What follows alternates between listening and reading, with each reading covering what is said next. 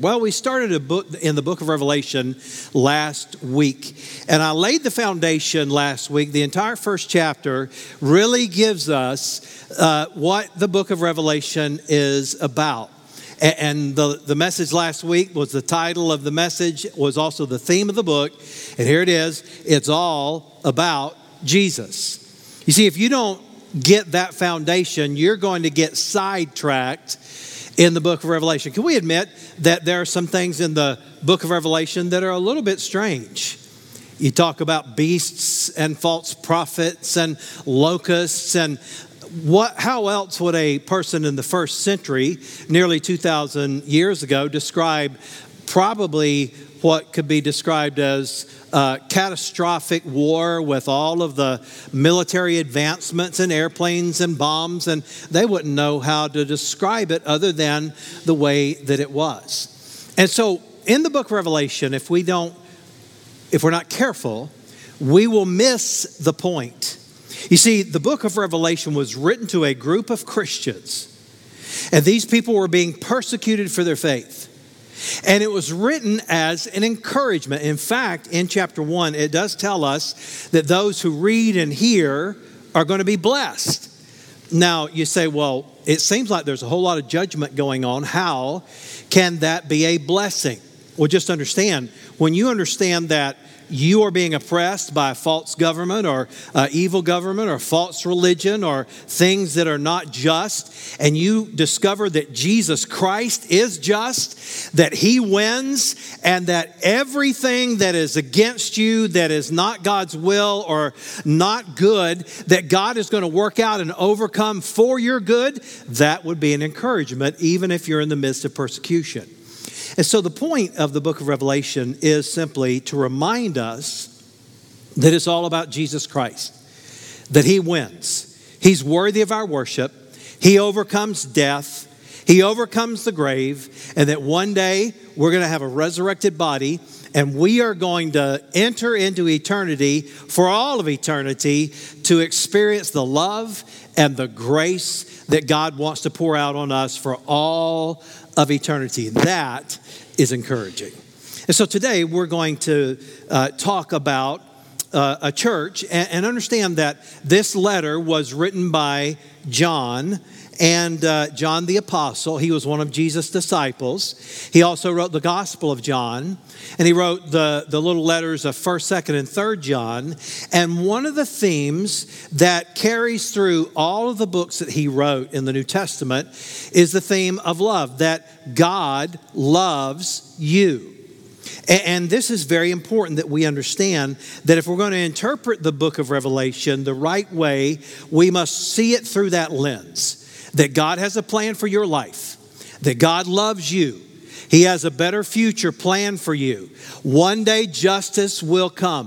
One day he will rule and reign with all authority and all righteousness and all justice. And we have a lot to look forward to, do we not?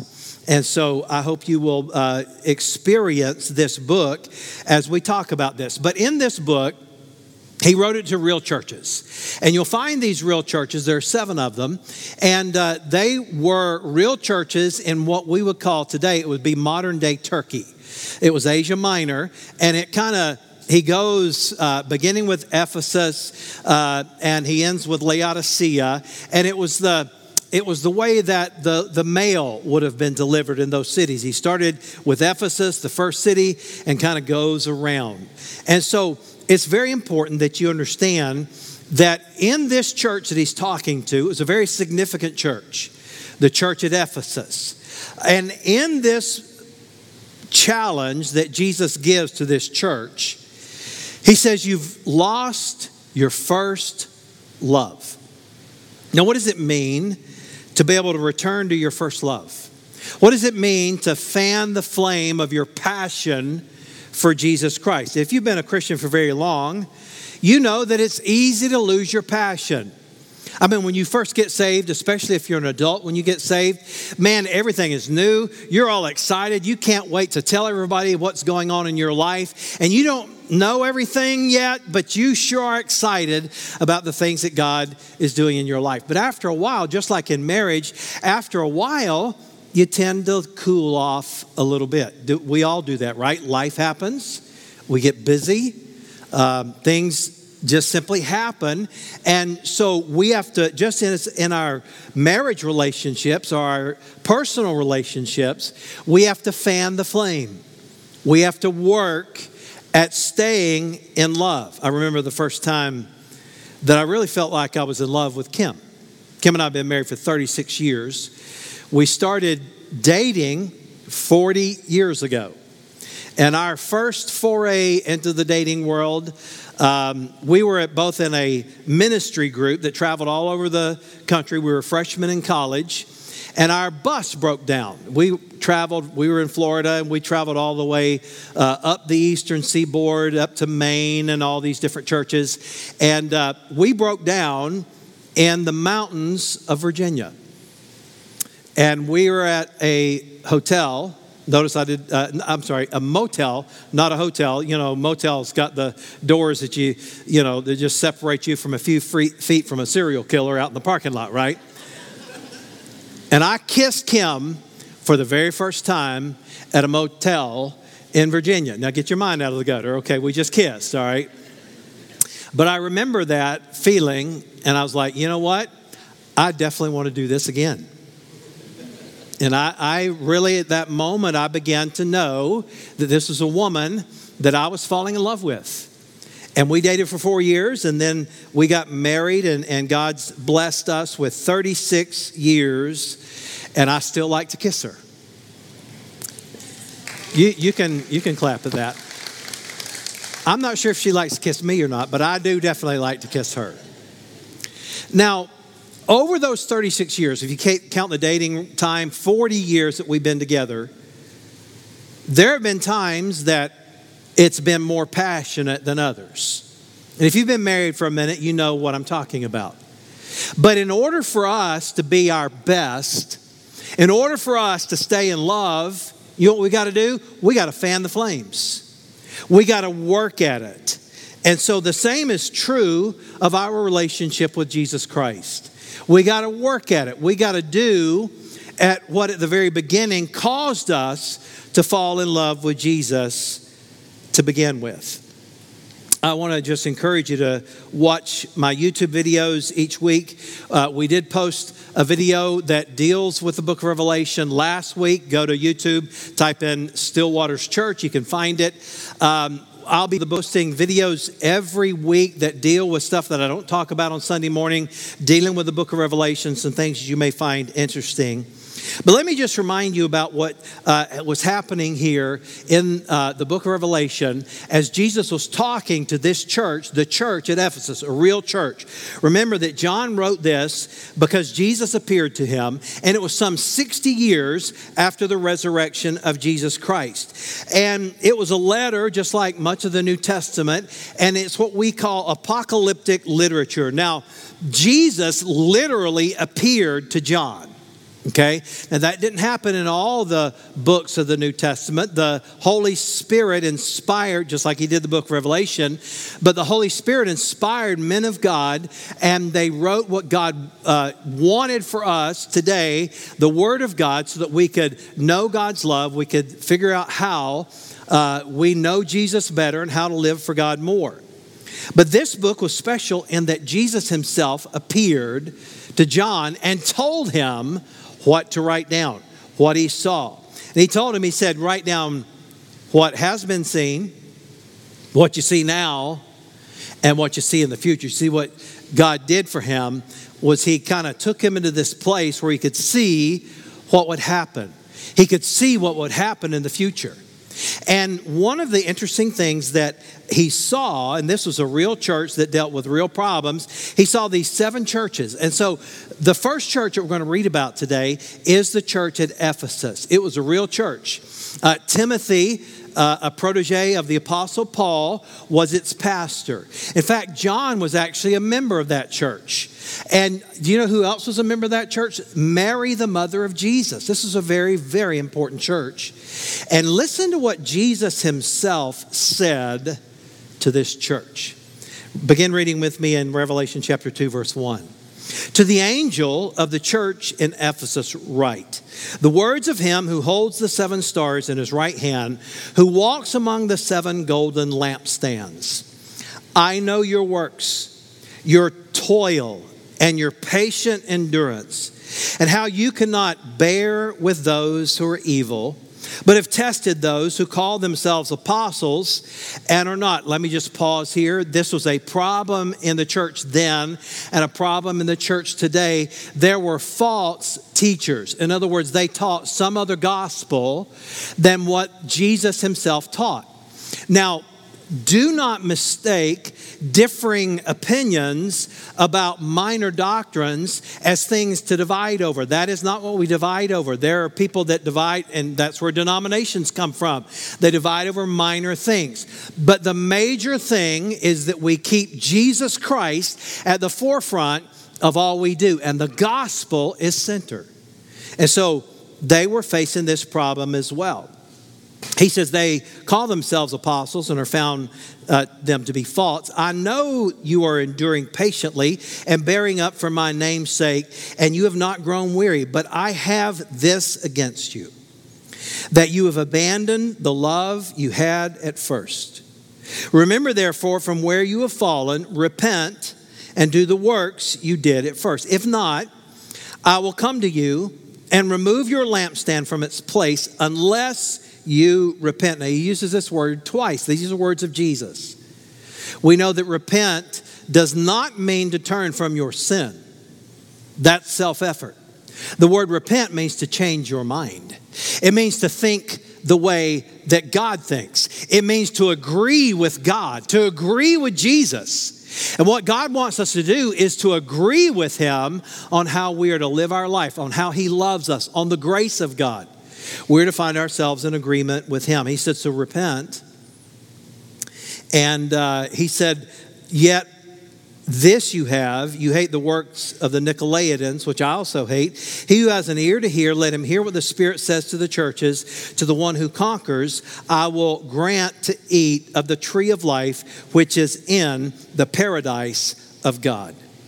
Now, let me just explain a couple of words, and I want to just give you three thoughts from this passage on how you and I can recover, rekindle, and fan the flame of our love for Jesus Christ. No matter where you are in that relationship with Him, you can always do more. You can always be closer to Him. Once again, we're not basing our uh, relationship with God on our self effort. That's the opposite of the gospel. It is that God provided a way for us to be made right with God through the works of Jesus Christ and the finished work of His grace on the cross for us. And it is through focusing on that, it is through faith in Jesus that we find ourselves closer to Him. And so, how do we fan the flame? Of our love for Jesus? Well, just a couple words we want to define. The word angel, when you see it uh, in, in these letters to the seven churches, the angel to the, at the church, and he calls their name. That Greek word is angelos, and it simply means members. Uh, uh, or, or messenger, rather. It means to be a messenger for God. So, to the messenger. Now, who is that? Well, most scholars believe uh, that that is referring to the pastor of the church. So I have a biblical reason for you to call me an angel. All right. So, um, look, the fact is that word angel simply means to be a messenger. And I have been chosen by God to be a messenger for the church of Jesus Christ. I am to give the message of the gospel, to give the message and the teaching of the word of God. And then the word star, this also refers to the pastor of a church. Now, before you think that he's trying to inflate the ego of pastors, let me read to you um, in Revelation chapter 1, verse 20. As for the mystery of the seven stars that you saw in my right hand and the seven golden lampstands, the seven stars are the angels. In other words, the pastors uh, of the seven churches, and the seven lampstands are the seven churches. Now, why is this important? Why do you need to remember this? Well, first of all, the message uh, from the messenger is the key. The job of the messenger or the pastor of the church is really twofold it is to teach you the message of the Word of God It is to point you to Jesus Christ, and it is to lead us together as a church to go the direction that God wants us to go. That's the messenger's job. And then the lampstand is the one, of course, that's talking about the church. That's the members of the church. Now, those stars, the reason that's important, listen to what Daniel chapter 12, verse 3 says. Those who are wise will shine like the, the as bright as the sky, and those who lead many to righteousness will shine like the stars forever. And once again, leading people to righteousness or the righteous one is simply pointing people to Jesus. And so, in essence, what Jesus tells us is this it is a pastor's job to faithfully teach the Word of God and lead the church. It is the member's job to faithfully hear the Word of God and to follow uh, the mission that Jesus has laid out for the church. And He wants us to have passion for Jesus Christ in our life. So, what does that mean? Well, um, it means that our job is to live our lives around the gospel and to make it all about Jesus and to make sure that we reflect the light of Jesus Christ um, uh, to this world. So the implication is clear God holds us responsible for this light. So, how do you rekindle your love for Jesus? How do you fan the flame of your passion for Jesus Christ? Well, it's found right here in this text. The first word is this it's the word remember. Remember. Jesus said, Remember where you came from. Remember what I did for you. In just a moment, we're going to be taking communion. We are going to remember what Jesus Christ did for us. It is very important that we remember. The Bible is filled with admonitions to remember. But remembering in the Bible is not just to recall to memory, but rather it is to put at front and center in your life. It is to prioritize. When you remember something, you're not just having good nostalgic feelings, but rather you are reordering your life, you are reordering your world, you're reordering your public world, your public life, your private world, and your private life. You are reordering it around Jesus Christ. It's very important that we remember. If you're going to rekindle your love, you got to return to doing what made you fall in love in the first place. When Kim and I fell in love, I remember the things that caused me to fall in love with her. I love talking to her. Now, I'm not the most talkative person in the world. I know that probably sounds ironic because I'm a pastor and I do a lot of talking. You like some of you like, well, you should talk a little bit less on Sunday mornings, right? But when it comes to just being in groups or whatever, I'm not nearly as talkative as my wife is. She's very outgoing, never met a stranger. Uh, but I remember, man, breaking out of my comfort zone, and I loved talking to Kim. Still love to talk to Kim. Not only did I uh, love talking with her, but I loved spending time with her. I loved listening to music with her. Now, I'm not normally the person that listens to music like some people. Some people, every part of their life is about music. I listen to talk radio a lot more than I do music. But I remember that when I was dating Kim, there were a lot of things that I did that I normally didn't do. I listened to a lot more music when I was dating Kim. And I remember uh, going to a classical music concert with her. And I loved pretending to like that music a little bit. Got to be honest, didn't really care for it too much. Um, you know, I actually have been to classical music concerts with Kim. And it didn't end there. Uh, just a couple years ago, uh, she wanted to go to a ballet. Now, I don't know much about ballet. I do know that in this particular ballet, there was supposed to be lots, lots of fighting. And the way they fought is they got up on their toes and danced around a lot. And I just kept asking her, What are they doing now? You know, she's like, Well, they're fighting now. Said, It looks like they're dancing to me. What, what is my point? The point is, because I loved being with her, I loved doing what she liked to do. And it's the same in our relationship with Jesus Christ. You want to rekindle your love for Jesus Christ? Love what Jesus loves. Do you know what Jesus loves more than anything else in the world? He loves people. And, and the more that we love people, the more our passion for Jesus will grow. You know what I did when, uh, not only then, but now, and it keeps me in love with Kim? I just rehearse all the good things about her. I love telling people how kind she is, how wonderful she is. Now, are there times that she aggravates me? Absolutely. We've been married 36 years. I'm not going to pretend that both of us have always uh, seen eye to eye on everything. We haven't. But you know what keeps us in love? We keep doing what made us fall in love to begin with. And I got to tell you today, if you're going to remember what it felt like, what it what you did when you first fell in love with Jesus, there are a couple things you need to do. Number one, uh, write down the word word, the word of God. You have to spend time talking to Him in the Bible and praying. You want to fall in love with Jesus again? Fall in love with reading the Word of God and praying. It'll keep you in love with Him. Uh, the second word is the word worship. You want to stay hot for Jesus Christ, then worship Him. I realize that not everybody worships the same. Uh, music is a wonderful medium, but that's not the only way to worship Him. Um, you can worship Him with your work, you can worship Him with something that you create.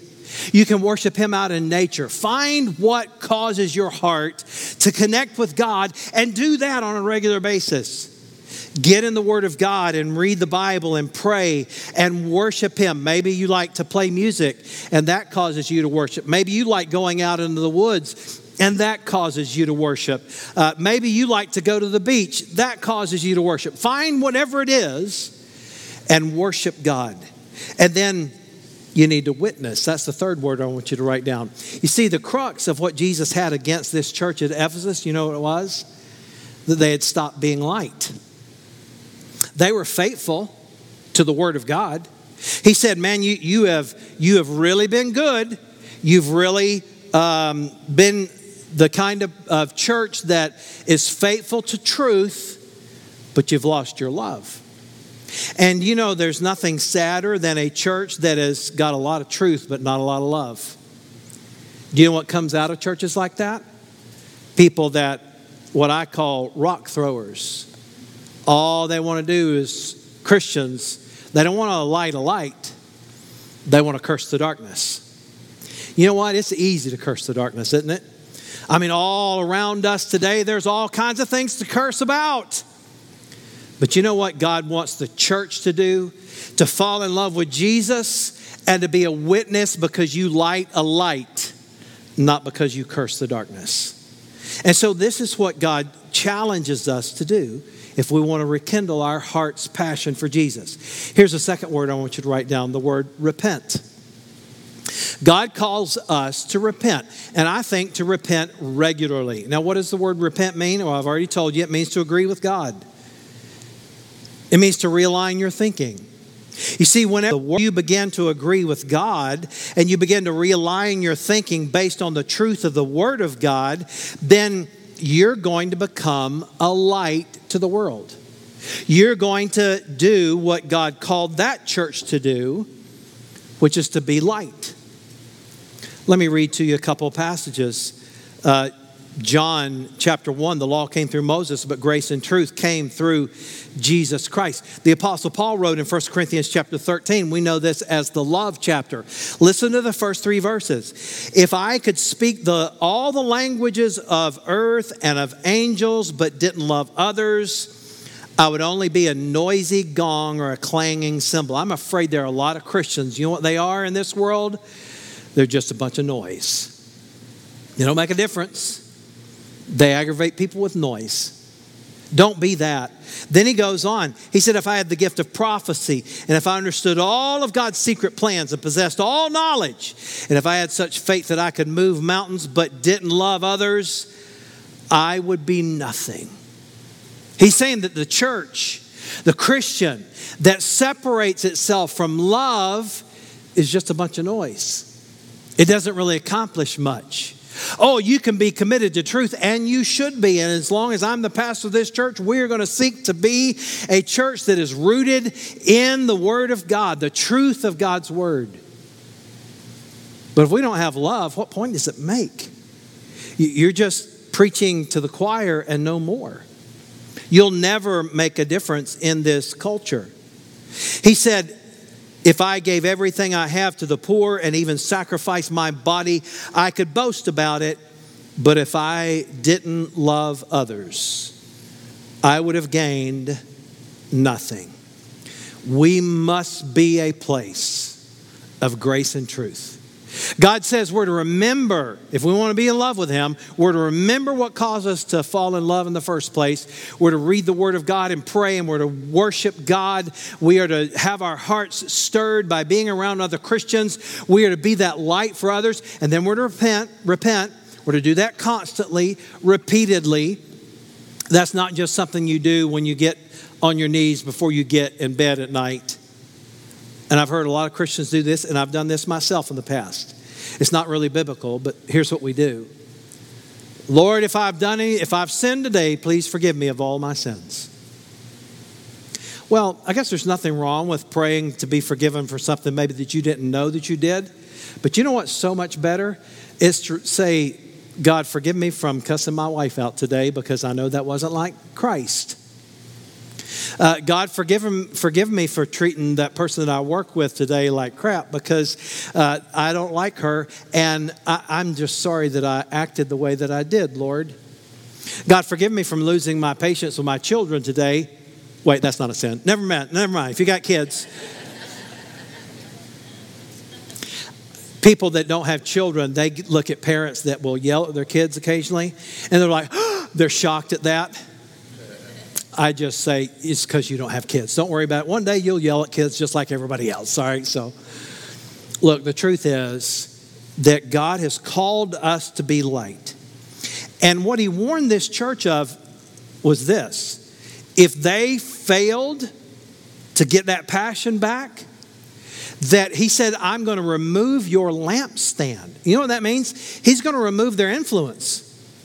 He's going to remove their influence in the community around them so that they're not going to really fulfill the very purpose of a church, which is to reflect the light of Jesus Christ. It is to be a community of believers that comes together and corporately encourages one another and corporately hears the word of God taught and, and, and uh, turns their heart toward Jesus Christ. And they live in passion, they live in community with one another, and as a result of their life change, they are light in the community.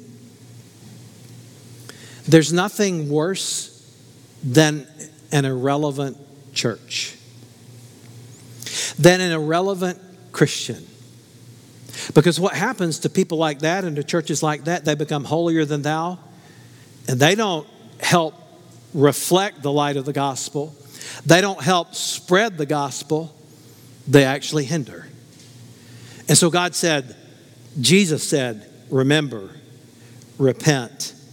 And then I love how Jesus ended. He reminded them of their reward. Now, I want you to notice, and this is actually a pattern you're going to notice over the next few weeks as we talk about these different churches. Next week, I'm going to talk about what do you do when life doesn't turn out like you expect? The church we're going to talk about next week, there were some things that happened to them and they were not expecting it. And so we're going to talk about that next week. Don't miss it. But I love what Jesus did here. He commended every one of these churches for something good that they did. Then he corrected them. And then he taught them how to love them and encourage them by showing them the benefits of living for him. Now, notice that little pattern. He commended. You know, we need to be more aware that God loves us, that Jesus loves you, that there are some things about you that He thought were so valuable that He died on the cross for you. Sometimes we forget that. He commends some things about us, but then He corrects us. You see, He loves us too much to leave us like we are. Because, you know, if, if we're honest, we all have problems, right? We all have shortcomings, we all have failures. And Jesus corrects that. But then he also shows them how they can correct it. In other words, he doesn't leave you without answers, he lets you know how to get better. And through reflection and repentance, he calls us to a better life. And then he reminds us that when we do these things, there's going to be a reward. Man, that's pretty awesome, isn't it? Can you see the grace that is in that? There are some Christians that believe that God is the angry guy in the sky with a big stick waiting for you to step out of line so he can whack you upside the head. But that's not who God is. Does God have anger? Yes. Does God have righteous judgment? Yes. But you know what he did? He poured out that anger, he poured out that righteous judgment on Jesus Christ. And because of that, when you receive him by faith, you are no longer the recipient of his wrath, but you are the recipient of his grace. And I'm so glad you said, Well, I didn't really deserve that. That's why it's called grace. You don't deserve it, you don't earn it, you don't merit it. It is freely given by God. And that grace is seen in how Jesus deals with each of these churches. He says, There are some things I love about you. He said, There's some things you need to correct. Here's how to correct them. And oh, by the way, there's going to be a reward one day if you'll stay faithful. Well, eat. He says, as we close, to the one who conquers, I will grant to eat of the tree of life which is in the paradise of God. Now, if you'll notice that at the end of each of these commendations and corrections that Jesus gives to the churches, he reminds them of some things that will happen in eternity. He reminds them of some things that are going to happen, but it's not just in eternity, but it's also in life now. You see, in eternity, we're going to be granted to eat of the tree of life. In other words, we're going to have eternal life. We're going to be eternally blessed. The Bible says at the end of the book of Revelation that Jesus will wipe away all tears from our eyes. There's not going to be any more sorrow, no more pain. Man, it's going to be a wonderful day. And he talks about the paradise of God. In other words, this is where God lives. And the definition of heaven is the abode of God. We are going to live with God. Actually, more accurately, God is going to live with us. That's incredible. But there's a twofold promise here that I want you to see. It, it does not show a works based salvation, but rather what it shows us is that God will bless us in eternity, but He will also bless us now. You see, the promise here is the assurance or the confidence of our salvation. Wouldn't it be great if you could have confidence in your Christian life? Oh, I'm not talking about the confidence to get up in front of a group of people and uh, speak publicly if that's something that you're afraid of. I'm not talking about that. I'm not talking about walking around puffed up and saying, Well, I'm so confident that I can beat anybody at the game of basketball. I don't, I don't mean that. But wouldn't it be great if your confidence was built in trusting God? When life throws you a curveball, it doesn't knock you off course. You know why? You've got confidence. Your faith in Jesus is strong. When your kids have problems, you don't get knocked off course. You know why? Because your confidence is strong in Jesus Christ. You know God promises if you'll do what He said, if you'll remember, you'll worship Him, read the Word of God, uh, pray, you'll, uh, you'll be a witness in this world, you reflect light, if you'll repent, agree with God. He says, You know what's going to be your reward? He's going to build your confidence. You're going to get stronger in your faith. And then the other part of the promise was the life giving presence of God. I got to tell you, I've been a pastor for a long time now. And I've dealt with lots of people that had illness, lots of people that had problems, lots of people that had life throw something at them that they never expected. I've even dealt with lots of people that were nearing death's door. And you know what is amazing to me? Is that those Christians that have that life giving presence of God with them in those moments, I can't tell you how amazing that is. In the first church I pastored, there was a dear old lady, and, and I call her old because she was very old, all right? So uh, that's not a disrespectful term, but she had been around a long time. And I remember she was getting close to death's door. The doctors had said she wasn't going to live very long. And I, I went by to visit her. And I remember I was just a young pastor. I was maybe close to 30. And I remember going over there to do my pastoral duty. And I was going to pray with her and I was going to encourage her and build her up. And I remember going in and sitting with this dear old Christian woman. She had lived a wonderful life. She was nearing the time that she was going to go home with Jesus. and I remember looking at her and calling her name and saying, I just want you to know it's going to be okay. Jesus is with you. And I thought she was going to turn me over her knee and spank me. She looked at me, she said, Son, of course, it's going to be okay. And of course, I'm looking forward to being with Jesus. And she looked at me and she said, Because God is with me, and soon I'm going to be with Him. And I remember leaving that day thinking, you know, I came here to encourage her, and she actually encouraged me. You know what that is? That's the life giving presence and power of God. You can have that in your life as well. That's what Jesus promised us. Today, as we wrap up the service, I want us to end the sermon part with communion. You see, one of the things that God has challenged us to do is to remember.